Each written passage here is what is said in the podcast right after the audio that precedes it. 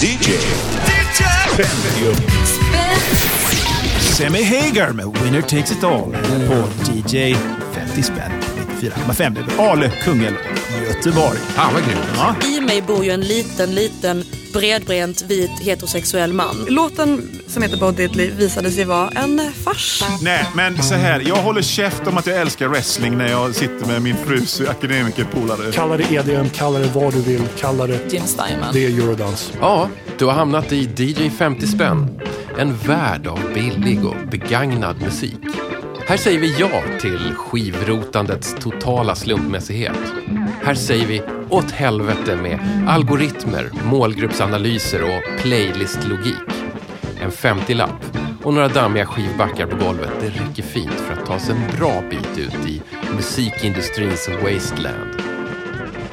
Jag heter Tommy Jönsson och idag spelar jag in i utkanten av Göteborg med Peter Jernberg, även känd som Da Pete, eller Sound of Habib-Peter, en skivgrävande DJ-veteran från Götets klubb och musikscen.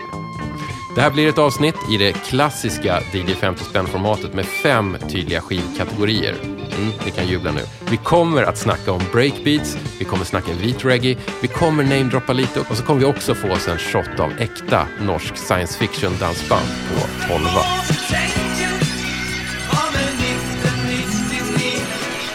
Hör du, förutom att du är nere med musik och har liksom DJat mer än 10 000 timmar i ditt liv har jag förstått att du gillar mat väldigt mycket. Är du gourmet eller är du gourmand? Det är jättesvårt. Är det här en laddad fråga? Jag försöker bara förstå vad skillnaden är. Nej, men, alltså, gourmeten är finsmakaren som har väldigt, väldigt specifika preferenser och, och liksom äter gärna en liten, litet, litet frö av någonting som är super, super gott. Medan gourmanden bara älskar allt och bara vräker i sig allt. Ja, men, det, ja, men jag är ju det sistnämnda. Nej, Hur är det när det kommer till skivor då? Är du gourmet eller gourmand? ja, men det är samma, det är gourmander med. Ja. Mm. Jag, jag struntar fullständigt i första pressar. Mhm. Alltså, cannot care less. Det är Mm. låten man vill ha.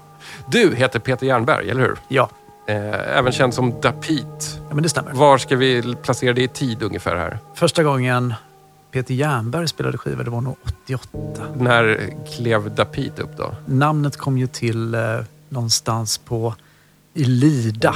På Lollipopfestivalen. Oj, av, eh, ja, jag fick en, en, en, en massiv shout av min kompis Kalle Giertz där och han Ja. coinade det här namnet Mm. som sen har hängt kvar. Eh, så det är väl 95. Oj, parentes här för yngre lyssnare. Lollipop var alltså ascoola musikfestivaler i Tullinge utanför Stockholm. Och där var liksom hela redaktionen av en gammal tidning som heter Pop, som inte har funnits på 20 år ungefär, väldigt inblandad också. Och Expressen Fredag. Det var som ett Disneyland för liksom den tidens hipsters. Nu vet ni det. Och Sound of Abib, om man ska ta det lite kort, så är ni, ni var liksom ett DJ-gäng som blev en klubb, Ja. som blev ett skivbolag. På den tiden var det väldigt DIY. Man, man kunde göra vad som helst. Men det kan man väl göra nu också. Jag tror att man kan göra det nu också, men att det kanske är liksom lite mer normaliserat nu. För att hur ska man annars göra det liksom i internetåldern?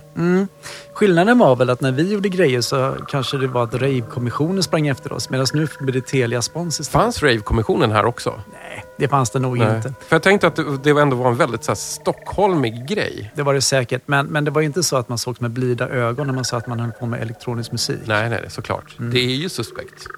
Måste Om, jag bara, om vi ska genreplacera lite grann vad ni eh, slogs för. Det som eh, vi kanske är mest ihågkomna för det är Mm. ju att vi var en av fanbärarna för breakbeat. Just olika det. typer Mm. av breakbeat. Mm.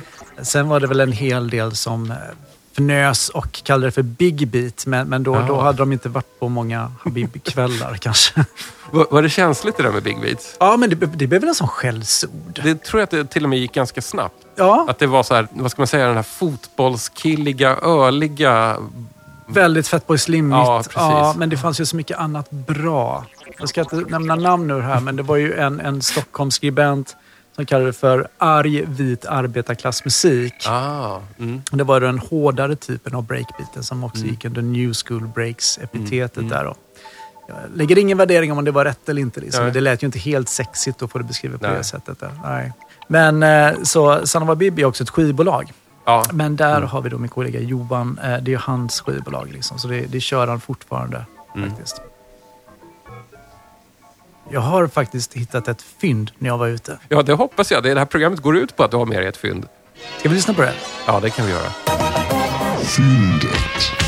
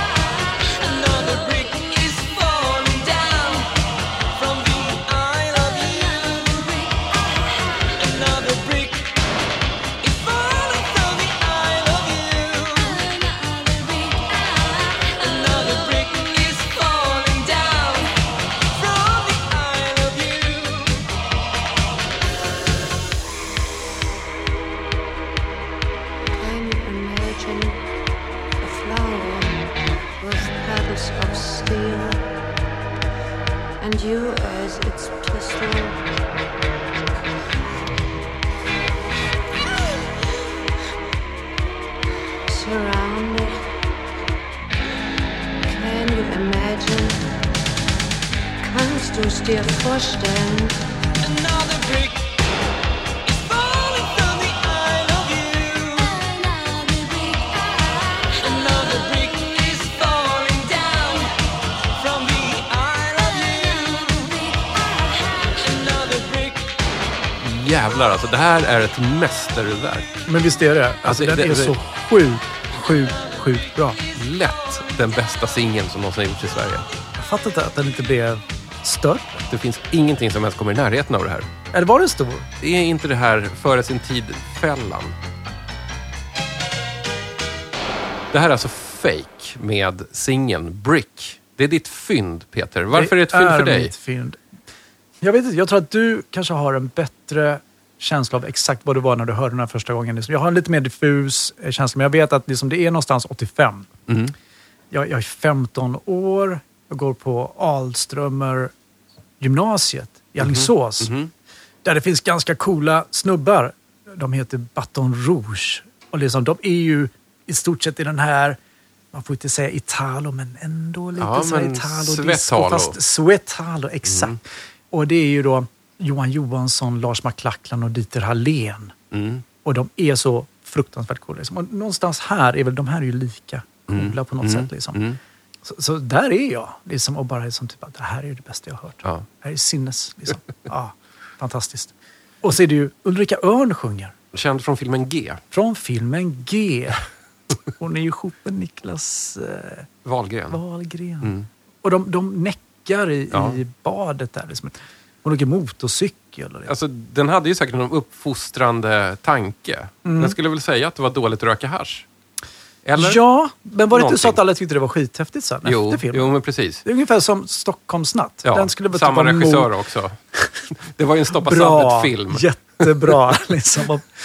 Efter det ville alla vara kickers. Liksom. Ja, så kan det gå på 80-talet i Sverige. Precis. Men alltså, till, tillbaks till Fake. Det- Bandet är lite grann av ett mysterium. De har jättehög cred i så här Italo-kretsar. Eh, Iris-kretsar. Men för den vanliga Banan och Ali Banan på gatan Mm. så betyder de absolut ingenting. Nej, alltså de, de, de var före sin tid. Jag vet att om man ser videon Mm. till, eh, till Brick så, så är det ju liksom, om man, om man kollar, det finns ju en, en underbar inofficiell hemsida där man kan kolla på. Det finns Mm. hur mycket gottigheter som helst om, om fake. Eh, och de verkar typ vara hur många som helst också, fast i videon så är de bara två. Mm. Eh, och det är ju Ulrika Örn och eh, Erik Strömblad Mm. som går omkring och är skitsnygg i läderbyxor och gitarr. Ja, självklart har han läderbyxor. Och Erik Strömblad har ju en fantastiskt bra smaken att ta till pseudonymer i andra länder. Så Mm. till exempel, jag vet att i, i eh, Frankrike så hette han Jeremy Chiriot.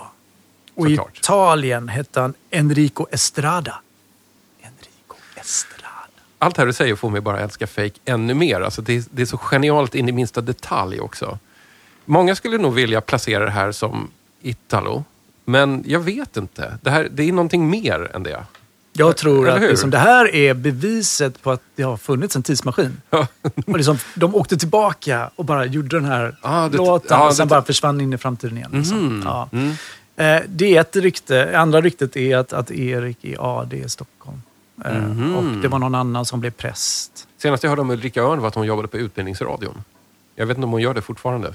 Ganska heavy ändå. Men det är ganska långt från att liksom mima i en skön italiensk tv-show 1985. Men undrar om hon går omkring och bara är som typ, jag är Ulrika Örn i korridorerna. Ja, jag vet. Jag hade gjort det lätt. Samtidigt så tänker jag så här att om man, om man har liksom blivit känd i filmen G och även visat sig naken för liksom en hel ungdomsgeneration så kanske man håller lite lägre profil sen för att det är så jobbigt att alla har minnen av det. Fan vad du hatar. Nej, det är inte hat. Jag bara, jag bara försöker sätta mig in i hennes situation här. Go Ulrika, go säger jag. Du gör alla rätt. Jag ska också säga det att den här låten har varit med en gång i DJ 5 spänn tidigare. Nummer 41, där den hemliga 80-tals-DJen Vladislav Bonita hade med sig ett skönt gäng med fruktansvärt bra 80-tals maxi. Ja, gotisk gitarr. Det här var en fruktansvärt härlig start på DJ 5 spänn. Jag är lite nyfiken på vad som kommer upp härnäst. Ska vi kolla? Nostalgiköpet.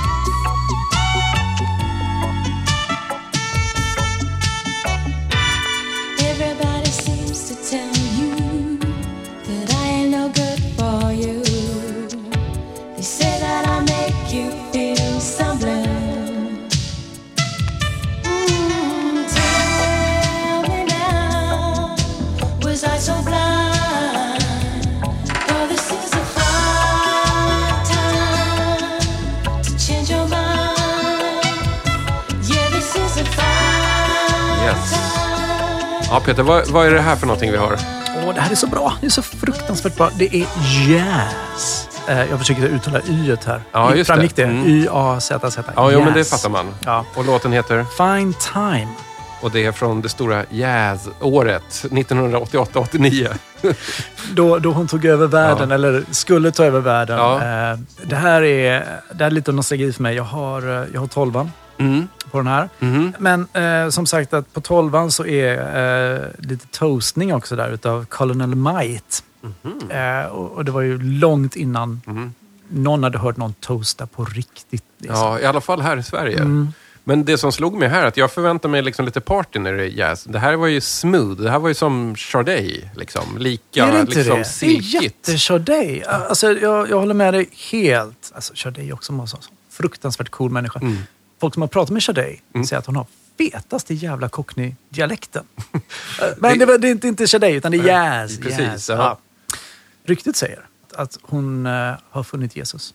Jaha. Ryktet säger att hon bor i Spanien. Och ryktet säger att hon har en kör Mm. som hon sjunger med där. Jag blir ändå lite glad av att höra det. För Mm. jag undrade om hon bara hade försvunnit och, Ja. ja. inte vet jag, levde Skvallret säger att hon hade, ja, hon hade nog kanske ett, ett lite taskigt äktenskap där. Aha, Med, mm. eh, eh, det var ju faktiskt eh, så här att hon blev tillsammans med Jas Saunders. Och Jas Saunders var ju han som startade bolaget Big Life. Mm. Där de också släppte då. Innan hon släppte det här så var ju hennes stora grej att hon hookade med... eh, med Cold Cold- Cut. Ja, just det. Cold Cut. Precis. Eh, Doctor in the House Ja. hette den väl, tror jag. Och sen kom ju The Only Way Is Up. Som blev en superhit. Det, det var ju faktiskt en ganska Mm. fet hit. Och sen kom den här efter då. Det är nästan den här som jag tycker det är nog min Jazz Prime. Den är riktigt, riktigt bra. Fantastisk mysig video till den här också. Jag kan inte minnas den här låten. Hur hittade du till den då? Var det här en hit eller var det någonting... Nej, det, det var faktiskt rent skivgrävande. Jaha. Och en chansning. Mhm. Redan på den tiden. Men jag tycker den är helt... Mm. Lite så smooth, nästan lite Lovers Rock-aktigt fast modernare. För ett tränat öra så hör man ju också att det här är väldigt, väldigt engelskt, eller hur? Extremt engelskt. Eh, Och det är också extremt slutet 80-tal, produktionsbilden. Mm. Det hör man ju också. Mm. Liksom. Men det, Men jag tycker att det här ändå har åldrats på ett ganska bra sätt. Eh, lyssnar man på mer liksom så här direkt dansgolvet-musik från 1988 så är det inte allting...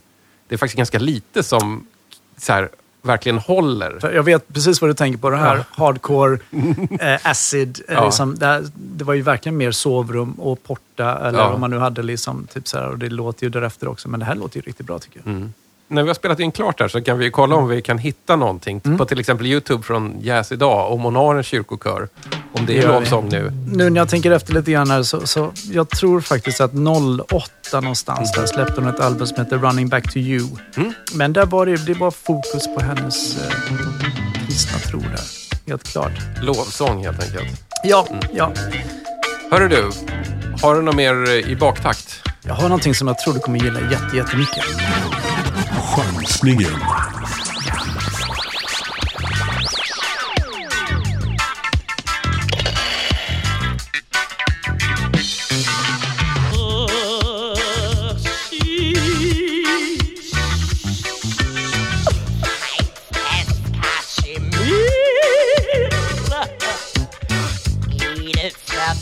up.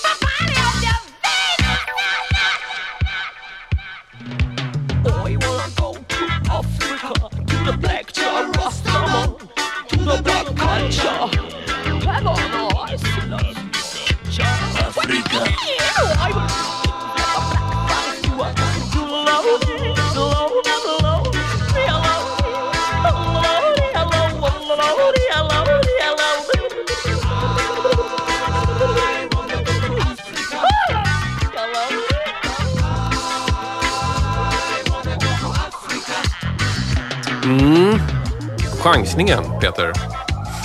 Det var väl en bra chans, Ja, det var en fantastisk chansning. Tar oss ända ifrån öst till väst, skulle jag säga. Ja, jag tycker att de täcker in det mesta i det här. Nina Hagen Band, African Reggae från, vad är det för år? 1980 va? Det är 1980. Eh, 79-80 någonstans här. Ja. Eh, och då var det fortfarande Nina Hagen band. Sen så blir Nina Hagen så Ja, berömd precis. att vi droppar det här med band. För det är liksom det är mest, Möjligt att de kanske droppat några musiker också. Ingen aning. droppa lite syra också Ja. kanske. Anything goes med Anything Nina Hagen, goes, tror anything jag. goes. Men, men det här är, precis som du sa, African reggae. Allting var toppen i den här. Alltså, jag, jag har inga anmärkningar. Det kan varit att, att liksom eh, Ace of Base åkte i en tidmaskin tillbaka. Men vet du vad, jag skulle precis fråga dig. Du hade en avancerad teori om Fakes Brick, att de hade åkt från, från framtiden till 1985 för att starta någon slags gotisk Italo-pop-grej. Kanske är det en tidsresa i görningen här också, ingen kan aning. vara. Mm. Kan vara. Alltså, jag hoppas att Ulf har betalat lite royalties Ja, till ja. Nina. Berätta lite. Du stod och grävde skivor någonstans. Var? Det var faktiskt på Andra Långgatans skivhandel i Göteborg. Ja, bra ställe. Tyvärr så har det blivit någon form av hås med second hand-vinyler, Tommy. Ja, jo, jag vet. Ja. Jag är inte ensam skyldig till det. Så, så man får faktiskt kämpa lite för att hitta de här Mhm. riktiga, Mm. riktiga fynden. Eh, Men du chansade på den här. Vad var det som fick dig att faktiskt plocka upp Nina Hagenband?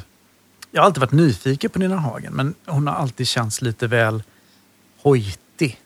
Men, men eh, och sen, alltså, hur kan man inte vara nyfiken på någonting som heter African Reggae? Vad hade du förväntat dig då? Ja, jag, det är nog det här. Mm. Men hade du förväntat dig både kabaré, opera och joddling i samma kritvita västtyska reggae-låt?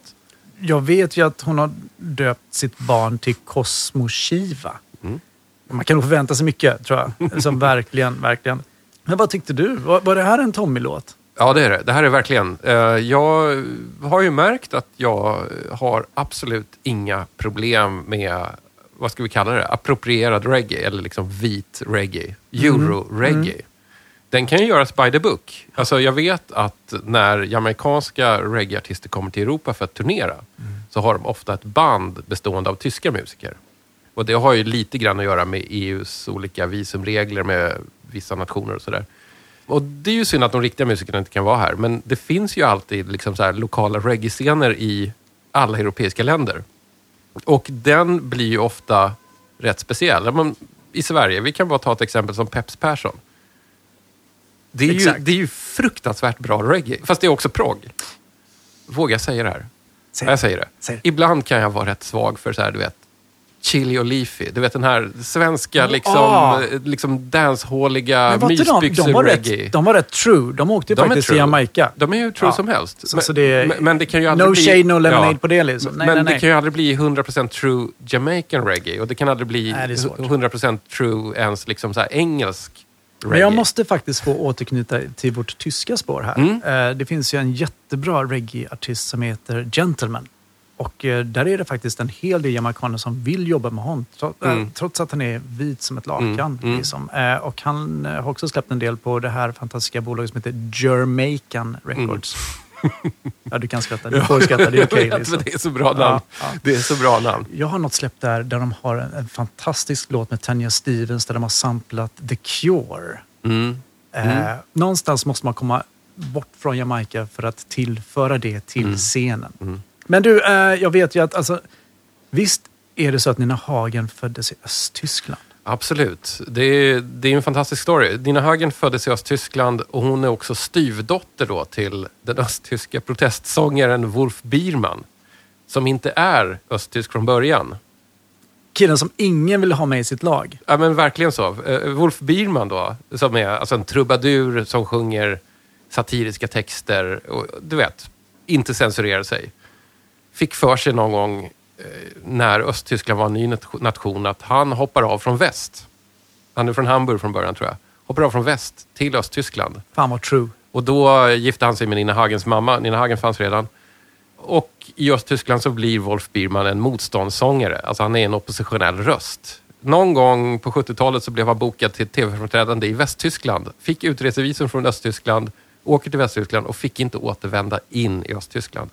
Då måste man verkligen vara den här jobbiga, stökiga killen. Mm. Det sägs att Nina Hagen då på något sätt lyckades få östtyska myndigheter att tro att Wolf Biermann var hennes biologiska far. Och fick tillstånd att flytta från Östtyskland till Västtyskland. Och där så blev hon antagligen riktigt eh, begeistrad i typ det rebelliska inom musiken. Hon, eh, hon hittade punken och blev signad rätt snabbt. Nina Hagen var ju artist redan i Östtyskland. Den här låten är ju första låten från plattan som heter Obehagen. Ja, Vilket är en liten Mm. pann på tyska, så att inte vara till lag ska man väl säga. Sådär. Ja, men verkligen. Vad jag förstår också så 1980 Mm. som var ju allt annat än var behaglig i Sverige. Som var ganska, man gjorde väl lite kontroversiella saker på scen. Ja, just det. Göta Lejon Mm. Mm. 1980 och rökte på på scen där. Ja, just det. Alltså, det, ja, det, någon- det sågs ju inte med blida ögon då. Det gör det nog inte idag heller riktigt, men det var ännu värre 1980. Så Ja, men är jag, jag är väldigt svag för det här också, så jag, jag gillar soundet på det här. Och eh, skrapar man lite på ytan vilka som var Nina Hagen Band, Mm. så var ju flera av dem från ett tidigare så här, krautrockband. Väldigt progressivt sånt som hette eh, Lokomotive Kreuzberg. Och parallellt med Nina Hagen Band så hade de också ett new wave-band som hette Spliff. Där har du det. Ja, Alltså, det är alla rätt. Lokomotiv Kreuzberg. Ja, och allt Wow. det här är ju väldigt berlinskt Ja. förstås. Jag tror Ja, att men- hon, har- hon har själv eh, uttryckt att, att Mm. hon är funky punky. Mhm. Och, och kategoriserar sig själv som en hippie. Ja. Så det känns som att hon verkligen vill baka en kaka där alla ingredienserna är med. Jag vet att hon har gjort skivor en bit in på 2000-talet i alla fall. Och sen har hon gjort en del så här voice actor-jobb. Alltså, alltså i. Tyskland, I Tyskland dubbar man fortfarande filmer. Ja, du menar så. Okej, ofta. ja just det. Och ett jobb som hon inte fick, som jag tycker hade varit kul om hon hade fått, det var att dubba Marge Simpson. Det gick tyvärr till en annan Gud skådis. vad det hade varit bra. Ja, vi har betat av eh, baktaktsvepet här nu. Har du någonting Balearic? Du, jag har en balerisk godbit här liksom. Och det här är faktiskt någonting som i alla fall jag hittar ganska ofta när jag är ute och letar. Skivbörsklassikern.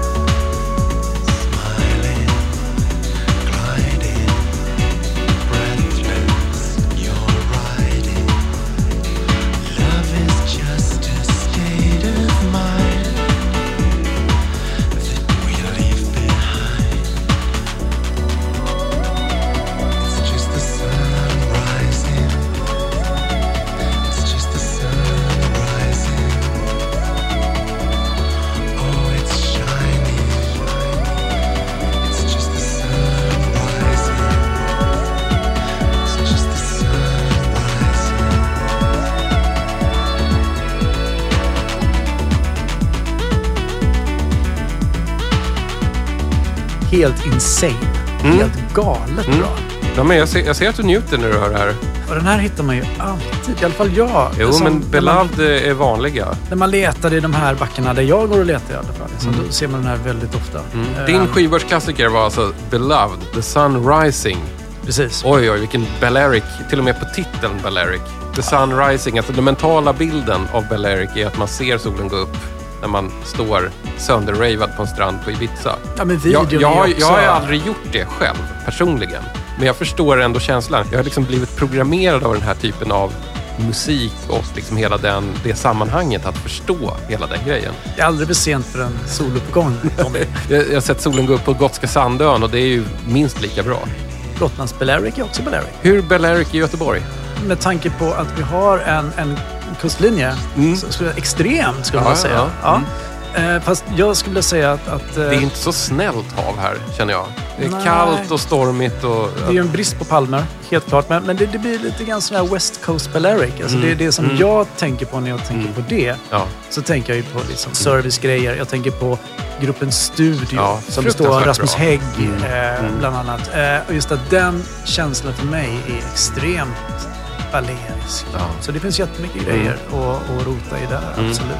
Jag älskar liksom genrenamnet, om man ens kan kalla det för ett genrenamn, Balearic. Det är som en musikalisk idé egentligen.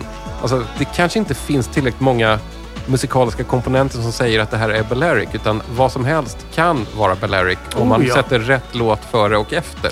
Baleriskt för mig, kanske för dig. Exakt. Jag älskar det, det sättet att se musik på. Att, Med väldigt så här, två låtar som Ja. är extremt definierade som Balearic Mm. anthems. Mm.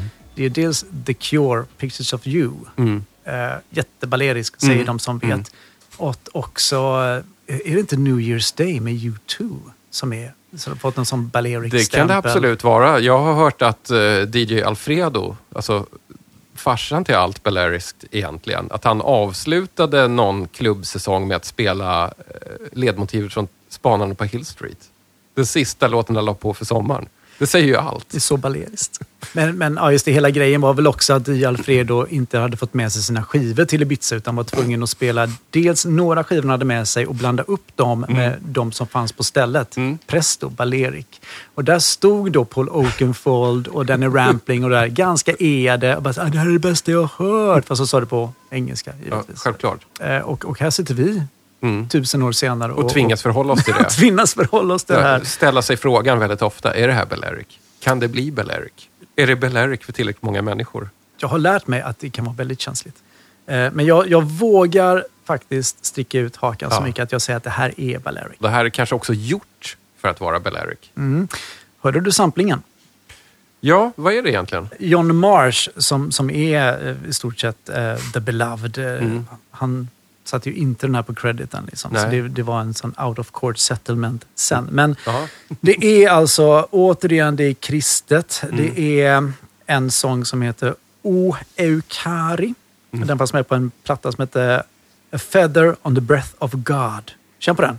Och den komponerades av Abbes Hildegard of Bingen och sjöngs av Emily van Evara. Yes, Hildegard av Bingen. Nu snackar vi 1100-talet. Mm. Alltså en abbedissa, predikant och mystiker på Ganska 1100-talet. tungt. Ganska tungt, Ganska tungt. alltså. Som då försökt komma närmare Gud med sin musik. Mm. Alltså väldigt många sådana här early music-nördar, det finns sådana, är ju tokiga i Hildegard av Bingen.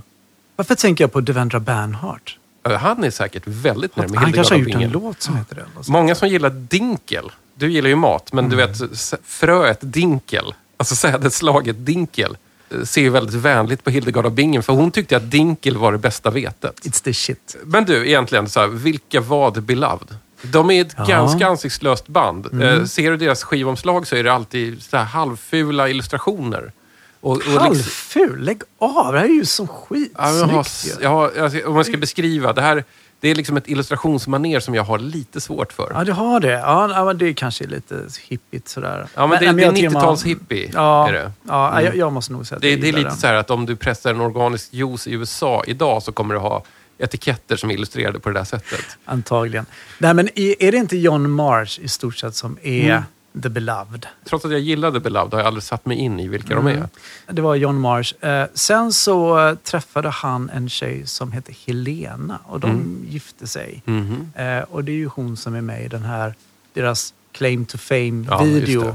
Hjälp mig Sweet Harmony. Ja, tack. Mm. Sweet. Där de är nakna. Men är den inte ganska fin? Den är också så ganska mysig. Jo, men det, det är väl Ett ett, Is it Balearic? men Booster Rocket innan så Mm. är den det. Jag förstår. Eh, hon är ju med i videon i allra högsta grad. Mm. Eh, och det var ju deras största hit. Men sen tycker jag att de hade ju den här fantastiska namedropping-låten som heter Hello. Mm. Också. Precis. Den tycker jag var ganska svängig också. Man var med på en skiva som heter Happiness. Precis. En gång i tiden. Nej, men jag får nog, jag får nog säga att jag, jag gillar det här. Du sa någonting om din heliga graal innan vi satte igång rec-knappen här. Mm. Ja, det var ju det. Det finns på den här låten, The Sunrising, eh, det finns en remix på den. Det finns alltid en remix. Ja, den är gott och väl över 11 minuter lång. och den är helt sinnessjukt bra. Eh, och den finns på en 12 och den är ju mixad av Mark Pritchard. Vet du vem Mark Pritchard är? Påminn mig. Han har haft band som heter Global Communication. Mm. Han har haft ett band som är det, ja, det, det är nog det bästa bandet jag någonsin vet. Jedi Knights. Ah, Men här har Mark mixat ensam och den är så fruktansvärt bra. Och It will be mine. My precious. mm, du letar efter den alltså? Den är på din wantlist. Är det här någonting som är skitsvårt att hitta och superdyrt? Antagligen så jag kan ju bara gå in på Discog så kommer jag Mm. hitta den. Liksom. Men då är det ingen sport? det är väl, man vill hitta, eller hur ser vi på det? Nu är ju allting tillgängligt bara man har pengar, eller hur? Ja, jo men absolut. Och, det, och jag tycker så här, vill man unna sig så tycker jag att man ska göra det. Men för mig är det ju väldigt mycket mer som sportfiske. Det är ju mer värt att liksom ta på sig sin lilla fiskeväst, tvinna en egen liten fluga och så ställa sig i Olofström och kasta ut liksom spöet. Mm. Och motsvarigheten då till Discogs det är att kasta ut en trål. Ja, det är det. Och, ja, Precis. och bara som Mm. drar med sig Mm. allt. Bottentrålning har jag hört att det är inget vidare. Inget bra. Mm. Du lyssnar på DJ 50 spänn, ett prismedvetet melodiradioprogram utan antenn. Alldeles strax ska vi fortsätta med Peter Jernbergs 5 för 50 vinylbunt. Men innan det så vill jag be dig som lyssnar om några enkla små saker. Nummer ett. Om du känner eller tycker någonting, hör av dig. Jag finns på Facebook, Twitter, Instagram och såklart på mejladressen hej dj50spann.se. Nummer två. Du kanske har hört talas om att det förfärliga sociala mediet Facebook har skruvat om sina algoritmer. För min räkning så betyder det att Facebook-sidan DJ50 spänn når ut till betydligt färre personer än tidigare. Därför är jag väldigt tacksam om du som lyssnar också delar mina inlägg till ditt eget Facebookflöde. Kära vidare, kära lyssnare. Nummer tre. Sätt gärna stjärnor och skriv en liten recension av DJ 50 spänn på iTunes Store. Och nummer fyra. Fortsätt gräva, djupt och billigt. Nu hoppar vi tillbaks till Peter och hans plattor. Då så, då har vi bara sista låten här och idag har vi ju inte sparat fyndet till sist utan vi har sparat din slumpskiva till sist. Och slump var det. Det här är spännande. Random Access Vinyl.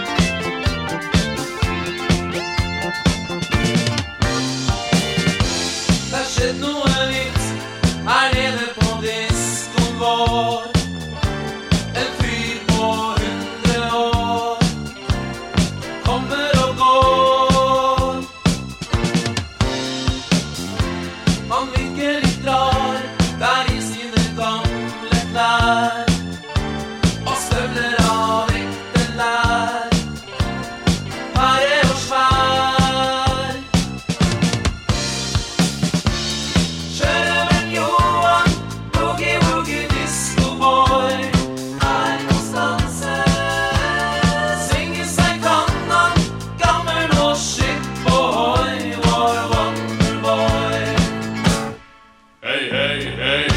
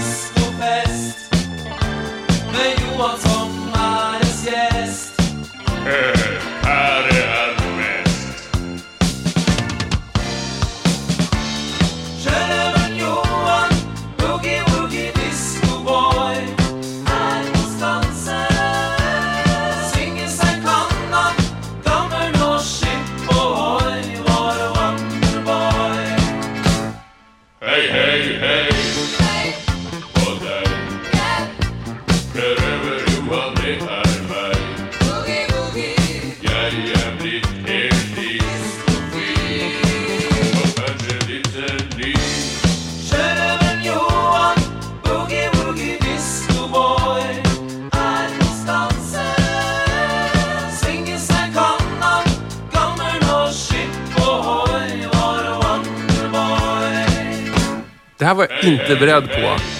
Norsk dansbandsdisco på en tolva. Tommy, inte ens jag var beredd på det här. Nej. Så det var väldigt Alltså, jag- random Det här alltså. är sådana saker som jag inte ens trodde fanns i världen, men det fanns. Bugges Firo med sjörövaren Johan. Som då alltså är en boogie-woogie disco-boy. Det här var helt fantastiskt. Galet. Jag hittade den här i en... Jag, som, I all den här slumpen som, Mhm. som innebär det här så kom jag till eh, då backen med nyinkommen disco. De Det hade skulle- ändå ställt ner ja, i discobacken. skulle lika gärna kunna bli en Diana Ross eller, Ja, ja, eller vad som visst, helst. visst. Men det här var i discobacken. Eh, och, och det var ju först när jag började undersöka det här lite närmre som Mm. eh, vi kommer på att, att Bugges Firo är ett norskt dansband med gott och väl 40 år på nacken. Jag vet väldigt lite om norsk dansband överhuvudtaget. Jag vet att det finns dansband i Norge som är ganska lika de svenska dansbanden. Men jag, jag kan ju liksom inte riktigt några namn. Så det här var nog kanske min första liksom närkontakt med norsk dansband överhuvudtaget. Alltså jag tror att de kommer från Trondheim. Ja. Men det finns inte vrål mycket info ute på det här egentligen. Alltså. Alltså det finns ju lite grann så här svensk kulturimperialism riktad mot Norge har jag tänkt på ibland. Alltså norrmännen köper ju vad som helst som är svenskt. Kent var stora i Norge. Lill Lindfors var stor i Norge. Alla svenska artister går bra i Norge. Väldigt få norska artister blir stora i Sverige. Visst, du hittar Björn och Holland-skivor i svenska loppisar, men det är ju så här bara countryfansen som har köpt det. Jag måste slå ett slag för Norge här. Ja, gör det. Alltså, ny dansmusik, Mhm. där, där slaktar ju Norge totalt. Mm, mm. Inte Det- minst Toterje. Ja, Och- fjorddiskon är man ju bekant med i alla fall. Jätte- Det har blivit bättre, men på det stora hela så är det så att vi exporterar väldigt mycket musik till Norge och vi importerar väldigt lite tillbaks. Mm. Fram tills nu kanske. Fram tills nu. Jag, tror- jag tror att vi kommer se ett eh, paradigmskifte här. Säkert. Vi, vi, vi halkar omkring här. Men. Men, du, det eh, fanns ju en B-sida på den här Det tolvan. fanns det. Mm. Eh, 1999 heter den. Och Eller det är inte en Prince-cover. Det här är ju mer en riktig dansbandslåt där de går igenom decennier om hur musiken låter. Den här släpptes ju på 80-talet, så liksom 1999 var i framtiden.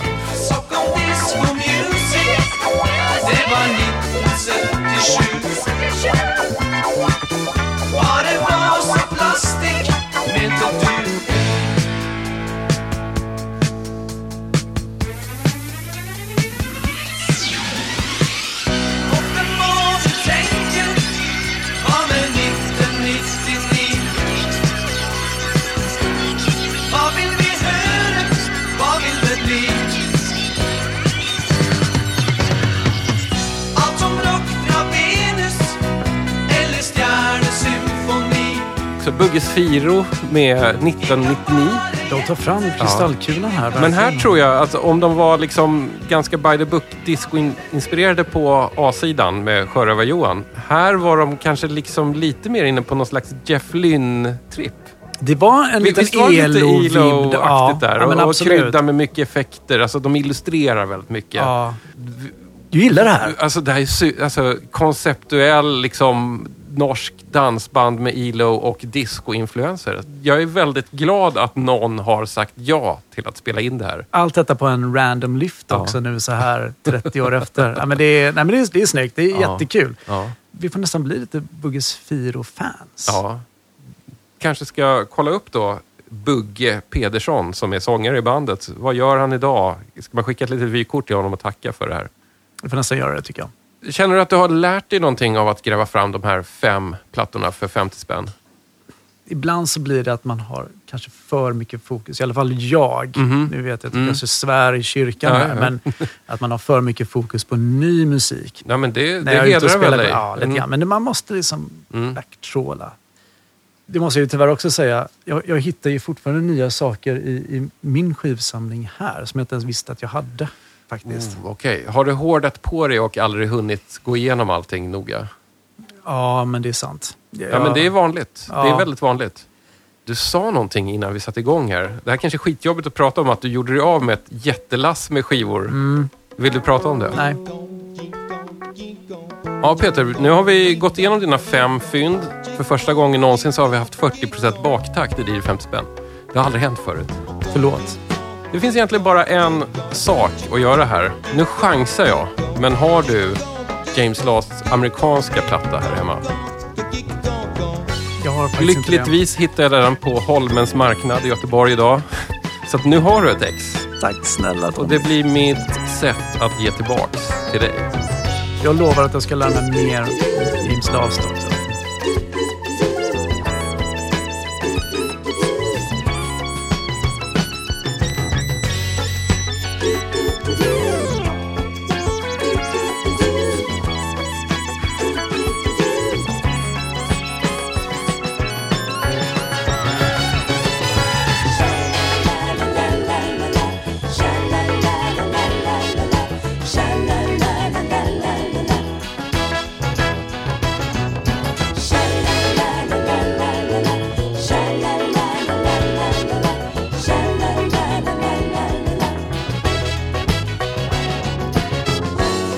Ja, men det var det.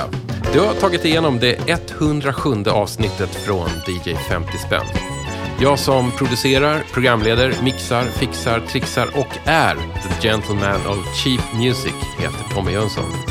Och den här podcasten görs i samarbete med produktionsbolaget Rundfunk Media. Hör gärna av dig. På sociala medier heter jag DJ 50 spänn. Bara sök så kommer du att hitta. Du får gärna dra ett mejl också om du tycker någonting. Där är mejladressen hej dj50spann.se. Och det går också bra att höra av dig om du vill samarbeta på något sätt eller att jag kanske ska producera din podd. Hej dj50spann.se är adressen fortfarande.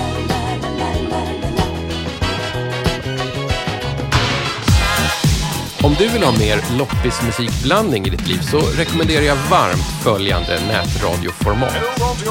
Pärlor och pinsamheter.